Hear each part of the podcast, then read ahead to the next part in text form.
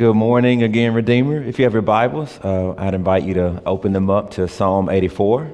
And if you have an iPad or a cell phone, feel free to have the glowing light uh, in front of you. I'm cool with it. Psalm 84.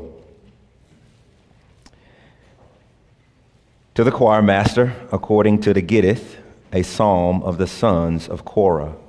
Now, the sons of Korah, we believe from uh, First Chronicles, are uh, those men set apart to be doorkeepers and to be janitors uh, in the temple. So this is told from a perspective of one who worked around the temple.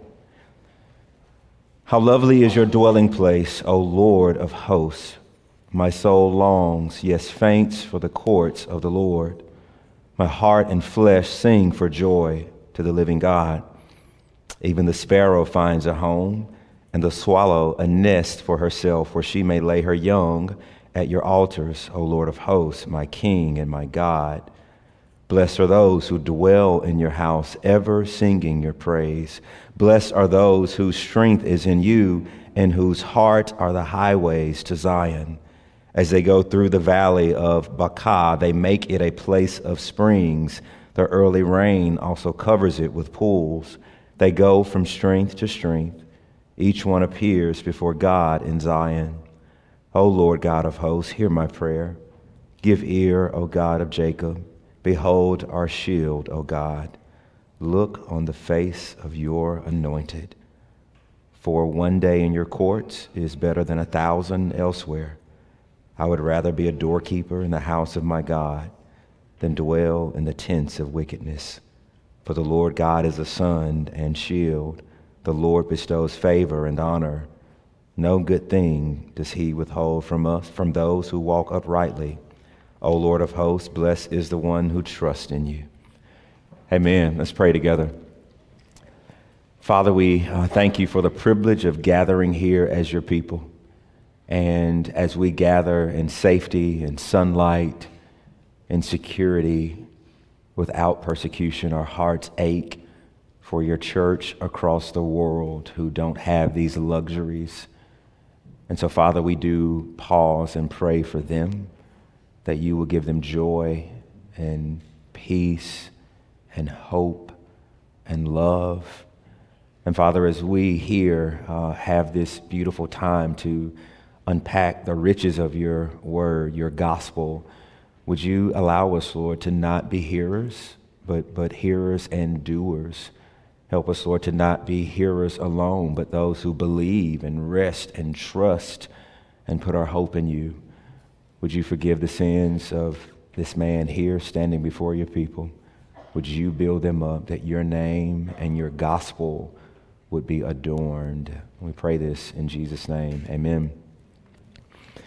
So, um, on some days I make it home around 5:30 and that's usually the time that dinner's being prepared and I'll walk in the door and uh, say, "Hey, what do I need to do? How do I? What do you need me to do?" And and in the background, um, our TV is on NBC, and around 5:30, uh, Lester Holt comes on, and and we listen or either watch the NBC nightly news, and there's a shape to that news uh, program. The first 22 to 25 minutes, uh, it's a recounting of what's happening in our world and in our country. And then the last five to eight minutes, uh, it's usually a different flavor, a different tone. And so I'll just give you sort of some highlights of what was uh, on the news program this week alone, the first 22 to 25 minutes. You can go check me if you want. But the program comes on and he talks about COVID 19 and the variant and the number of cases and the vaccination rate and which states lead the nation with COVID transmission, what COVID is doing to educators and school and children. And then it pivots and talks about the geopolitical crisis in Afghanistan and images of thousands of people trying to get out of a war torn country. And then it pivots and it looks at natural disasters, what's happening in Haiti and what's happening in California with wildfires. And then there's a, a, story about a sex scandal from some guy in the royal family, or some bad comments made by a guy who was aspiring to be the next host of Jeopardy. And that first portion of nightly news, it, it's, it's kind of bad news all the time, everything that's wrong with the world. And then there's a shift, the last five to eight minutes. It's inspiring America. And during that shift, during that little segment at the end of the news program, it's always upbeat. It's always something not grimy and gritty and hard to look at. And so, for example, this week, you get that program with all of this bad news, and then there's a special story of this uh, scholar. He was a, a, scholar at one school, and he was a, a student athlete, and he was paralyzed by playing football. Well, three years later, this guy who was paralyzed is in a robotic suit walking across the stage getting his diploma. And that's inspiring to see, right? Or how about ever since COVID hit a year and a half ago, we have not been able to send our veterans for the Veterans Tour, the first honor flight. It's when our country honors veterans and we get a bunch of them together and we roll out the red carpet. We fly them to DC. We put them in a hotel. We give them free access to museums. We give them free food. And these veterans get to sit down and grieve together and rejoice and remember. And they collectively talk about how good it is for their souls to be with other veterans. It's uplifting or about this kid who has brain cancer who is fighting it. And one of the ways his families learned to encourage him was to, in the window of his hospital room, they put post it notes. And it started as a smiley face one post it note, another post it note, another post it note, and like six of them smiling. And their treat was to open the window. And this kid sees this smiley face of post it notes, and he's encouraged.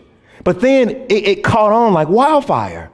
That, that people in hospital rooms across from his, outside of the window, everybody began to put post it notes on their windows. And they got really creative. They started to make flowers and Batman and Superman. So now all of a sudden, this kid is battling cancer. And every day they're pulling the curtain back. And this kid gets up and he is smiling because people out there are thinking about me. And then the program goes off. It starts with a lot of bad news, what's wrong with the world, and then there's hope at the end. I think that's intentional. Whoever is building that program out, they're doing that, right? I know you're like, what does all of this have to do with Psalm 84? Here it is. Book three of the Psalms begin with Psalm 73 and they are all written by Asaph. And then you get to Psalm 84. And Korah responds to Asaph. Well, what's, what's happening in book three from Psalm 73 to 83? That's important. Listen, my feet had almost stumbled. My feet has nearly slipped. I was envious of the prosperity of the wicked. So the wicked are prospering, Psalm 73. Psalm 74. Why are you angry at us, O God? We are the sheep of your pasture. Look, your foes are roaring in the midst of your meeting place. Your sanctuary is on fire. They have profaned the dwelling place of the Lord. They have brought it down to the ground. How long before you arise, O Lord, and defend your cause? Psalm 75. The earth, it totters and all of its inhabitants. Psalm 75. 78. How long, O Lord, the nations have come into your inheritance. They have defiled your temple. Jerusalem is in ruins. They have given the bodies of your servants to the birds for food. How long will you be angry at us forever? Psalm 83. O God, do not be silent. Keep peace or be still. Your enemies have made an uproar. Those who hate you raise their heads. They want to wipe us out as a nation. Y'all hear the theme? In the first in book three, the first 10 Psalms written by the same guy, Asaph, and it's telling a, a ugly story of what's happening in Israel and what's happening in the world and what's happening to them as God's people as they are enduring God's discipline. And then it's as if the arranger of the Psalms, he says, okay, we got all of that, and that's hard to watch. But let me give you something hopeful. And it's what you read, that's what we read this morning. It's fitting in a way that nightly news is fits. Bad news, bad news, bad news, bad news. And something hopeful just bursts on the scene. This psalm is placed here, in my opinion, to remind God's people who were perhaps living in a foreign land when you read all of what's happening in book three, who were waiting for renewal and restoration, that's Psalm 85, that God would meet them in the waiting. And that He would satisfy their deepest longings while they waited, and that He'd eventually send them a king to bring them home.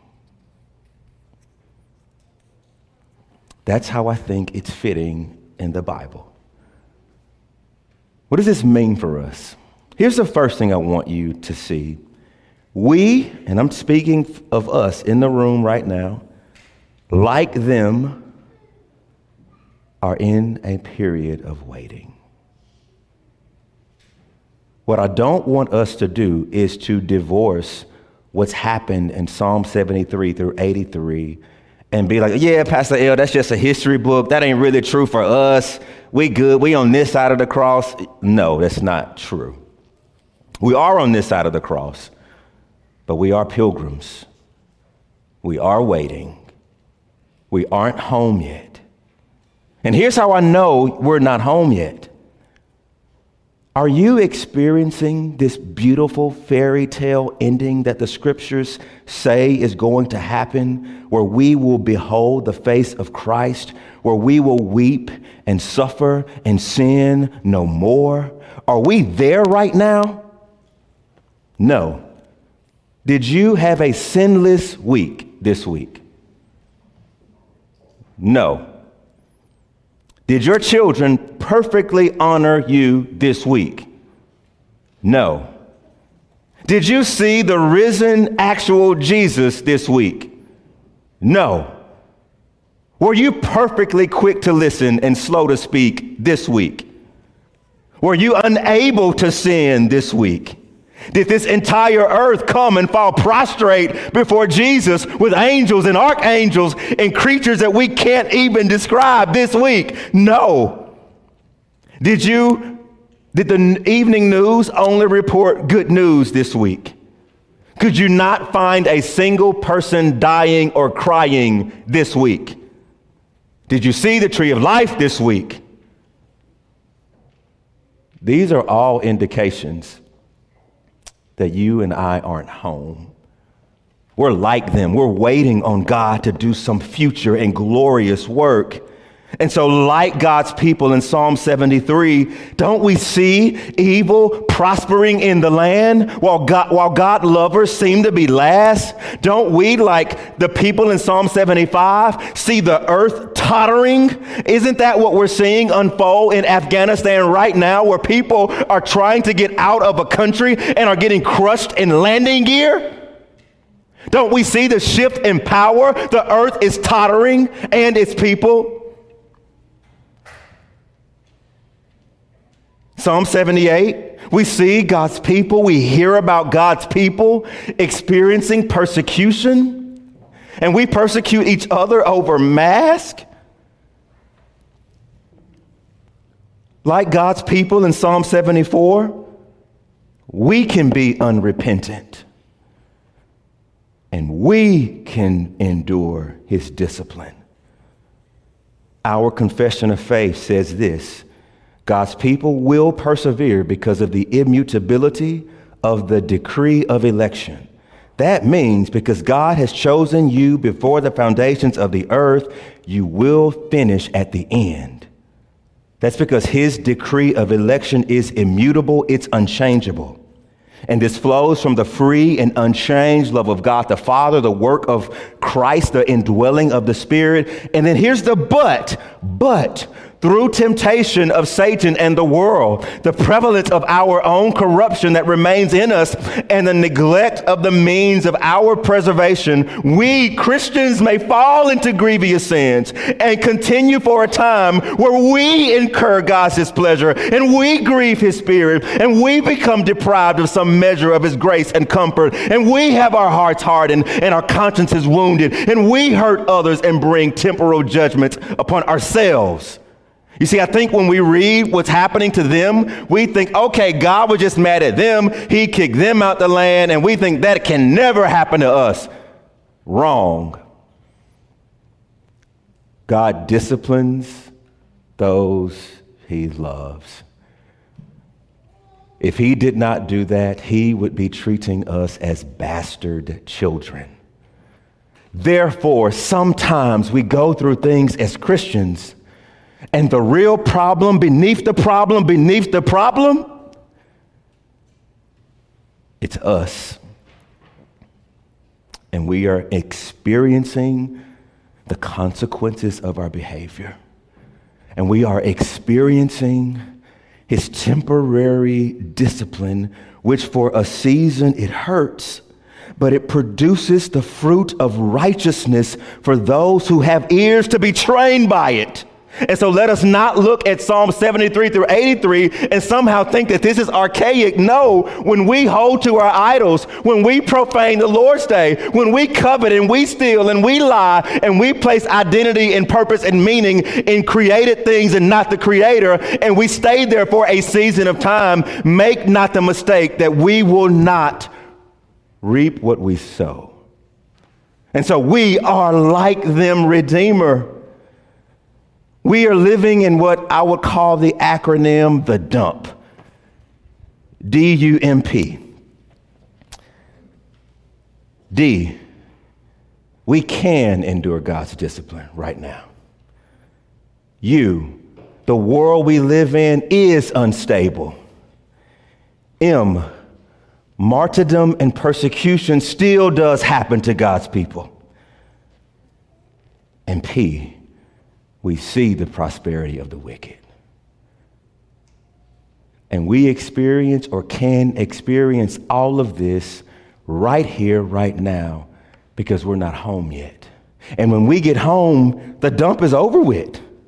There is no prosperity of the wicked. There is no dis- discipline of the Lord. There is no instability or the instability of the world. All of that is gone. But while we're here right now, we're more like them in Psalm 73 than Psalm 83 than we think. That's my first point. Second point our deepest longings should be like theirs as we wait.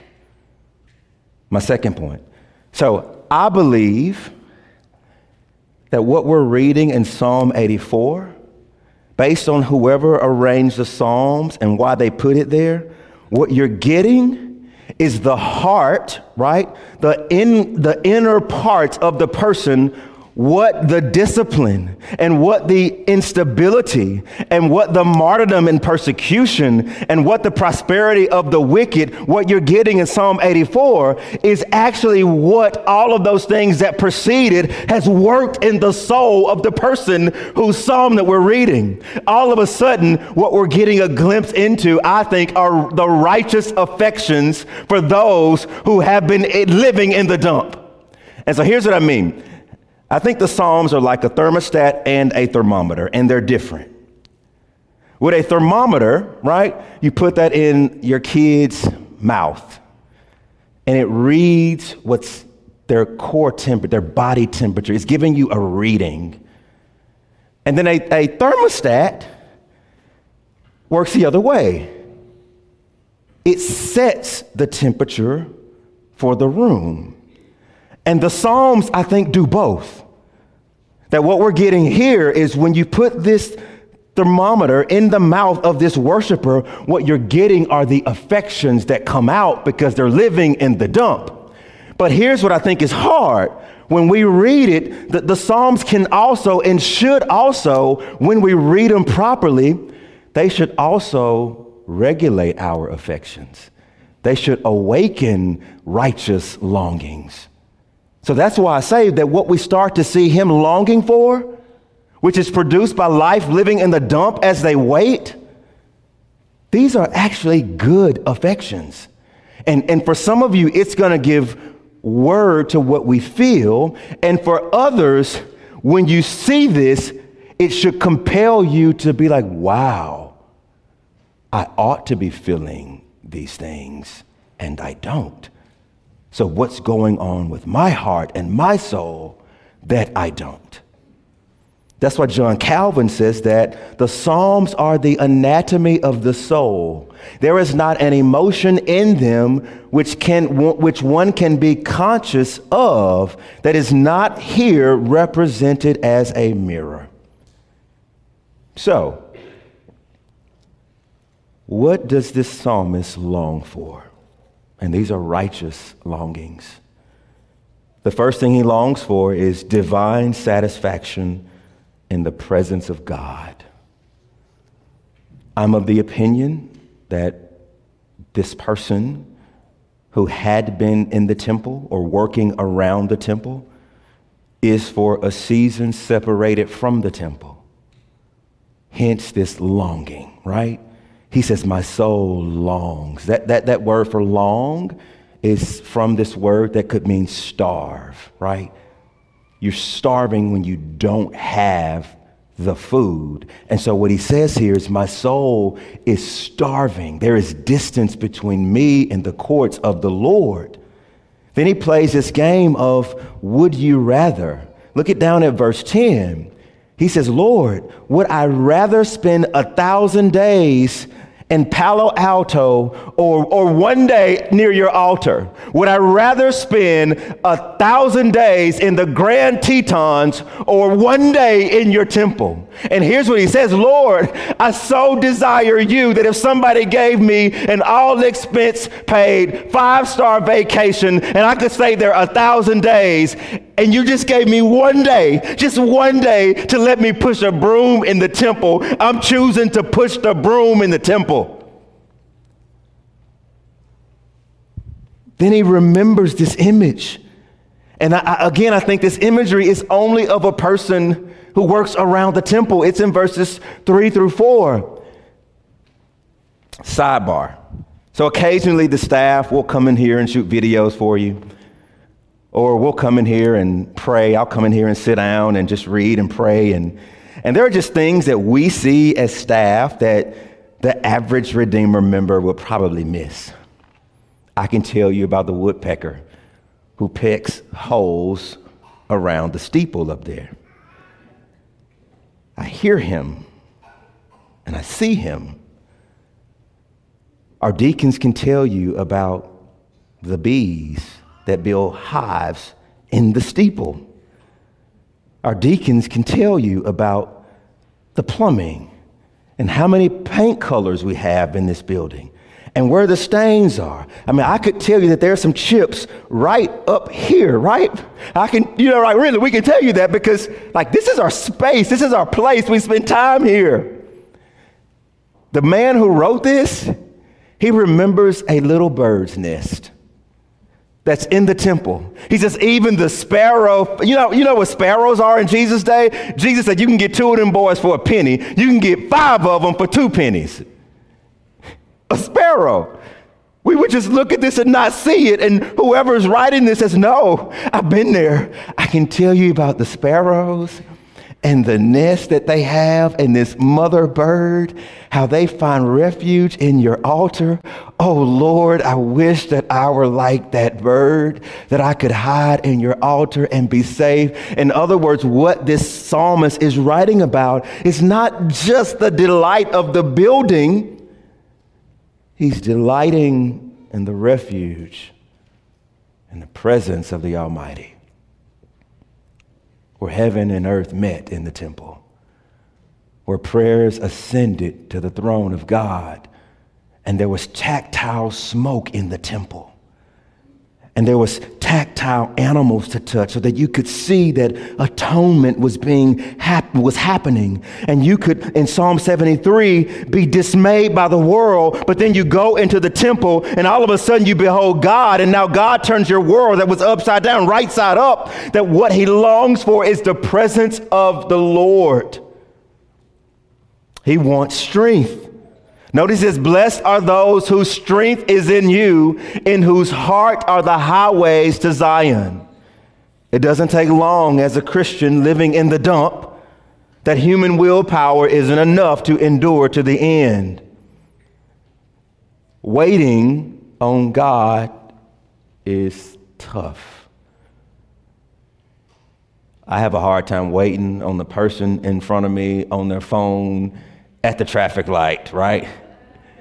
So, how I think I'm going to just practice this waiting on God, right? Our idols don't die easily. Our hearts forget. Our habits are hard to break. The spirit is willing and the flesh is weak. And I understand why he says, Lord, blessed are those whom you strengthen. I was meeting with a fellow pastor not long ago, and we were talking about just the pandemic and how you pastor people and there's no seminary class for this, there's no book for this. And we were rejoicing and also grieving. And he shared his man, I've just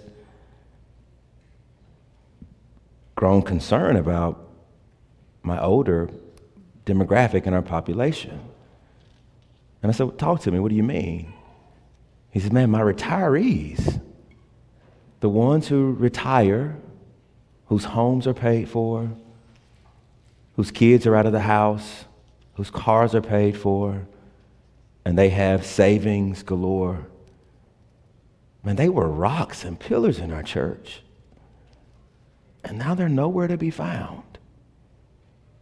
He says, I worry, will they make it to the end?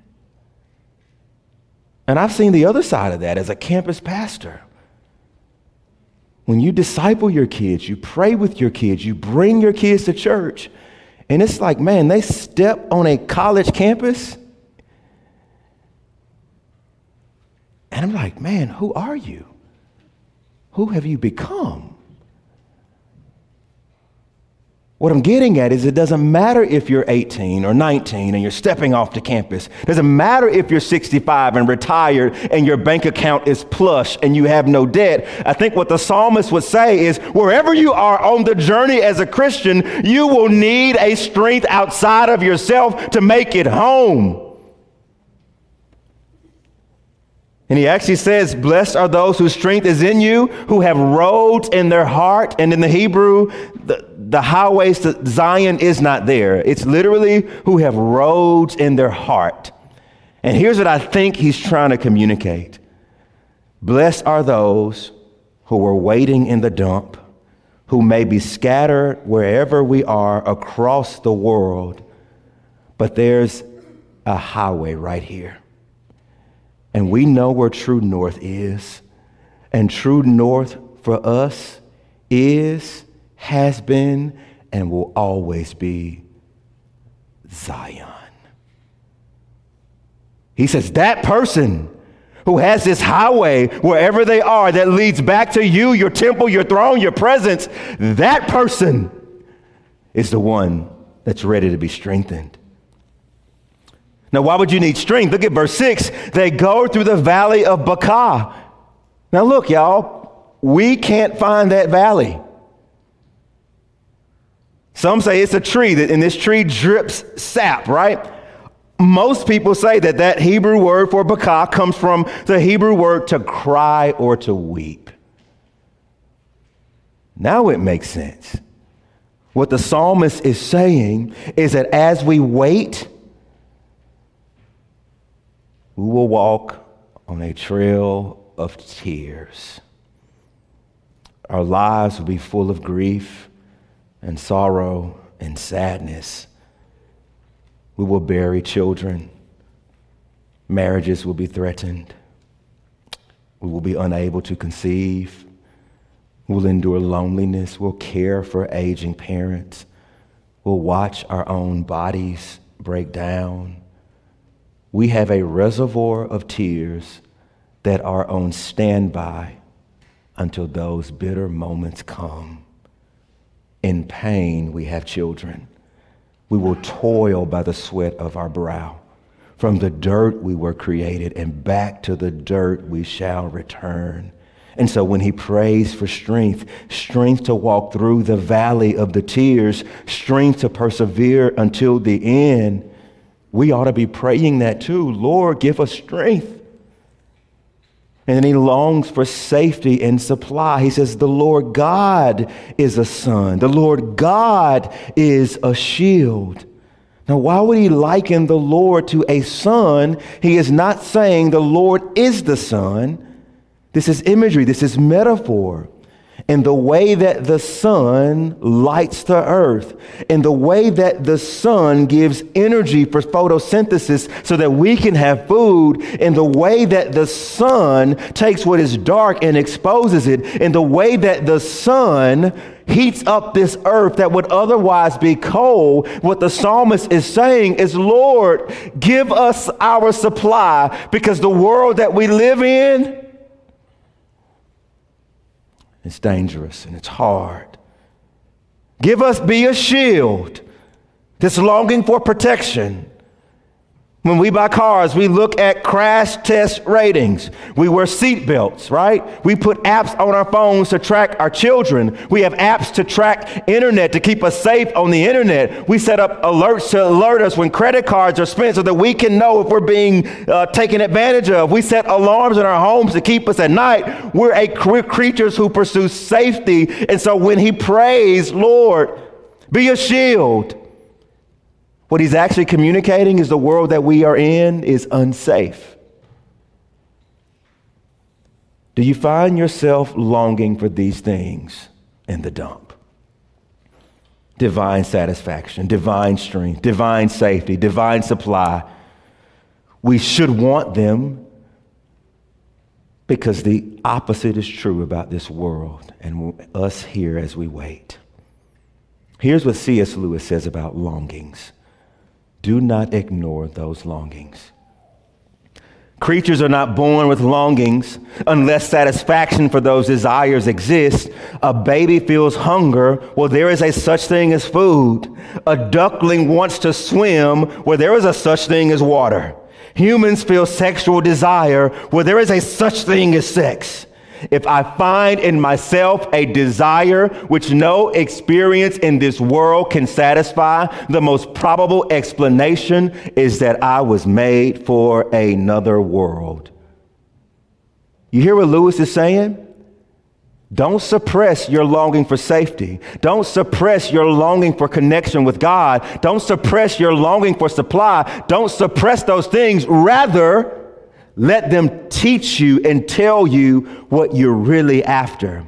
And here's the thing you can't get enough alarms to keep you safe forever.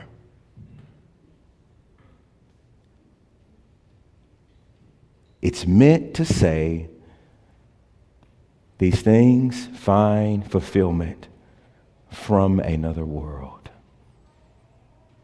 which is our last point. Our anointed King satisfies us while we wait until the day that he will return and bring an ending to your waiting. And I'm getting this from verse 9. You'll notice, y'all, right nestled in this psalm, and it, it looks kind of like out of place, but notice it's a prayer. He's like, Lord, give, give, hear my prayer. Give ear, O God of Jacob. Behold our shit. Well, what, what are you praying for? Here's the prayer Look on the face of your anointed. That word for anointed is a word we get Messiah from. So all of a sudden, this psalmist bursts out in prayer, prayer for a king. Now, why in the world, in the midst of all of this, would he pray for a king? Here's why. If we read our American grid onto this text, we miss it.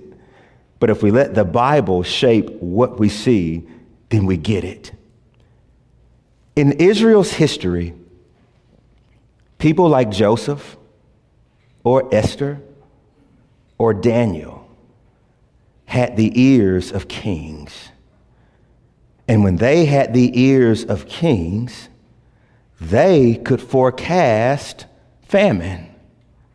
And when Joseph is working with Pharaoh and forecasting famine because God gives him this ability to interpret dreams, guess what happens to the rest of Israel? All of Israel is spared, right?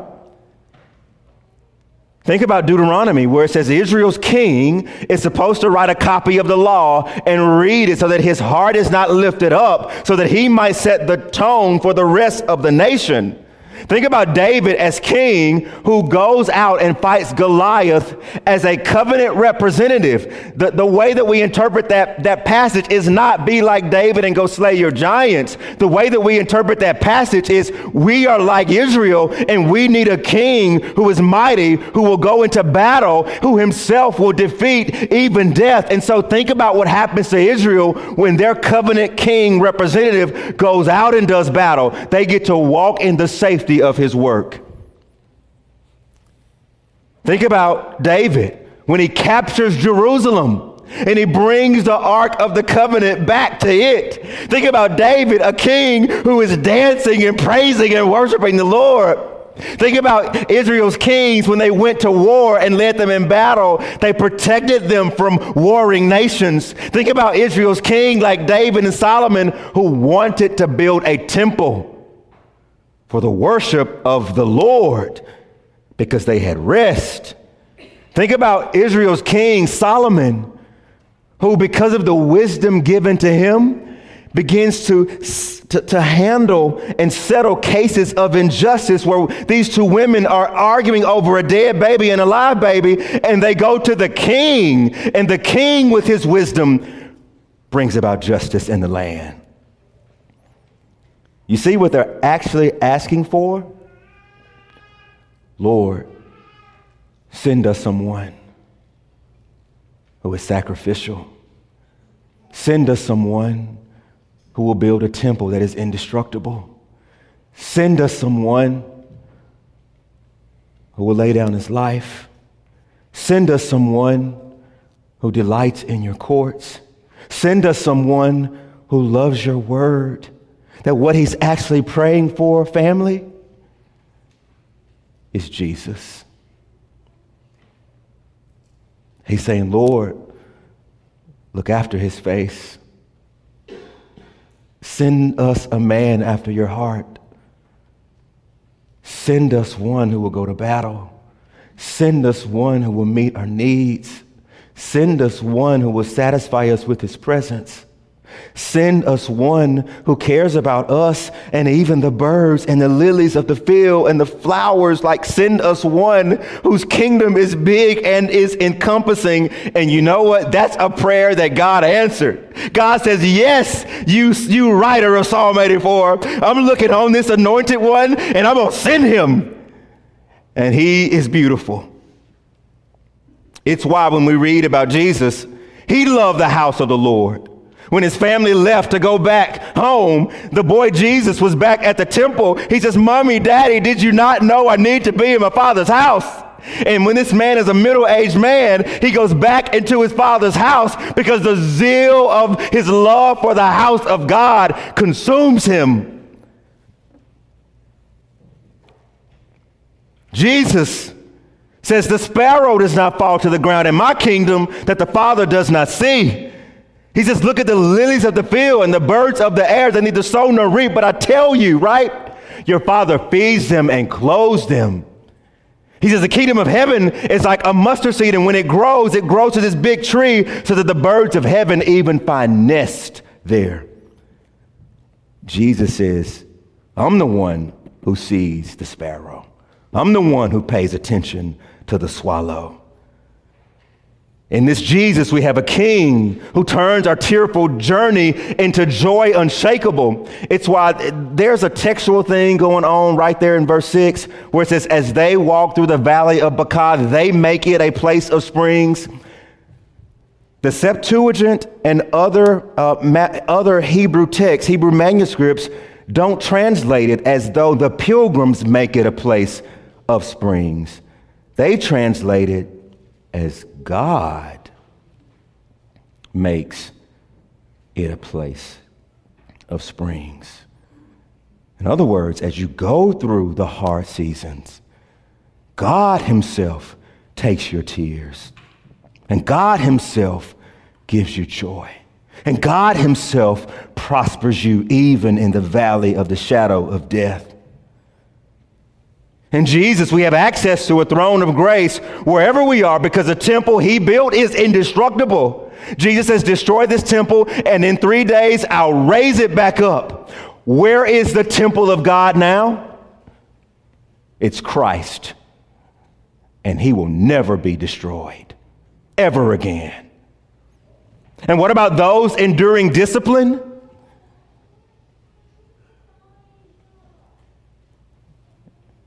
God remembers your frame and He knows that you're dust. His discipline is not forever. You want to know why? Because you're a son and not a slave. How are all these things true for us, beloved? It's because Jesus, our good King, makes them true. Jesus gives us satisfaction and safety and supply. Jesus withholds no good thing from us. He satisfies us with himself.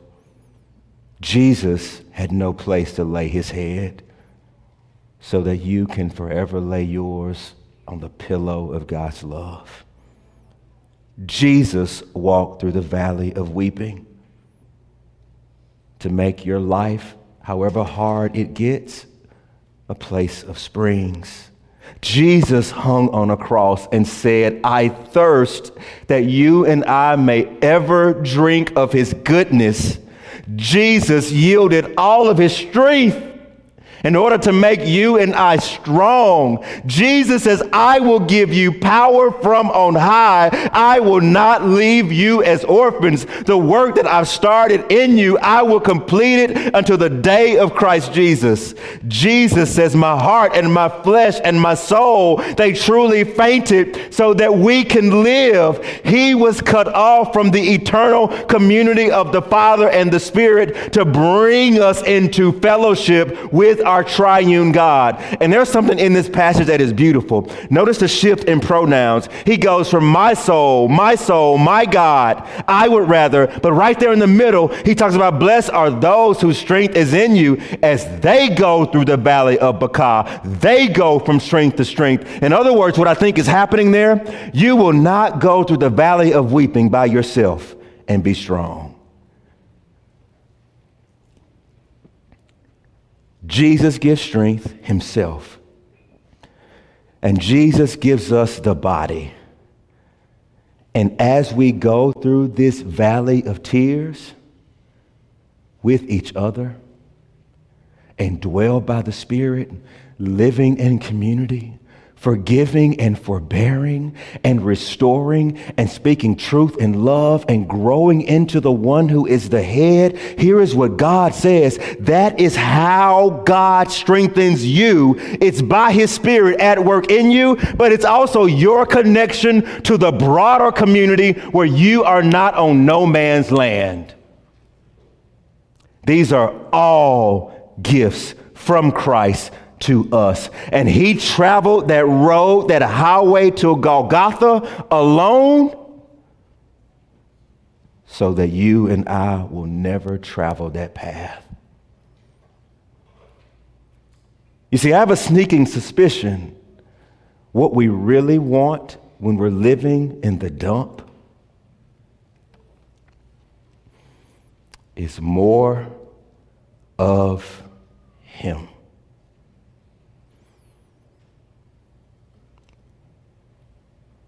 When we trust Him and rest in His goodness, He satisfies us, He stabilizes us, He heals us until He brings us home. Amen. Let's pray together. Father, we bless your name.